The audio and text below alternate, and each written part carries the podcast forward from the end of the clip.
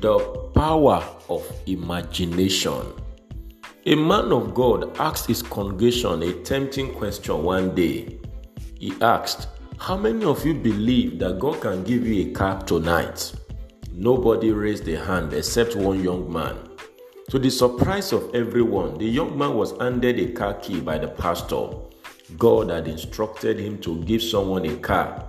It was this young man who aligned his thoughts with his prayer. This is Destiny Capsules Devotional with Demola Awuyele. Friend, God is not getting things ready for you, He is getting you ready for things. In Christ, all that has to do with your life and destiny has been finished. Hebrews chapter 4, verse 3. God is done preparing things for you. You are the one that God is preparing for things. 1 Corinthians 2, verse 9 to 10.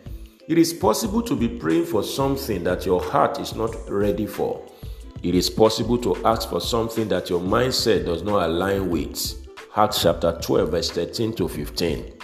One of the ways to get yourself ready is to engage the power of your imagination. Genesis chapter 11, verse 1 to 6. The truth is, what you don't imagine, you cannot imagine. Ephesians chapter 3, verse 20. Your mind can either be the prison of your dreams or the incubator of the same. A lot of times, you reduce the size of God's vision for you to the size of your mind.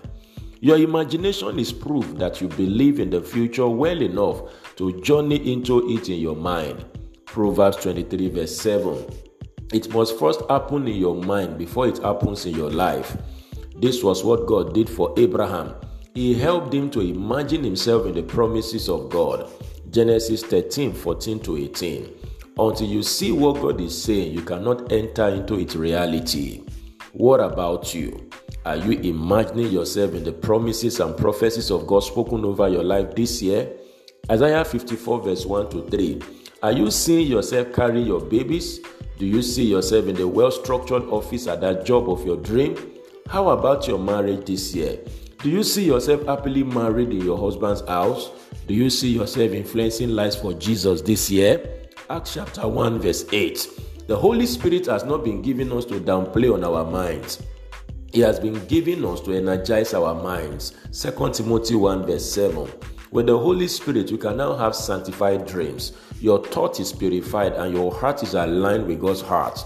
If those folks without the Holy Spirit can achieve great feats by their imagination, you cannot afford to do less with the Holy Spirit. Genesis 11, verse 6. Journey with God in your imagination this year. You will succeed. I pray for you today that you will have sanctified dreams and may you journey with God in your imagination this year as you fulfill your God given destiny. This is a blessed day for you. Go and win with Jesus. You will succeed. Bye for now.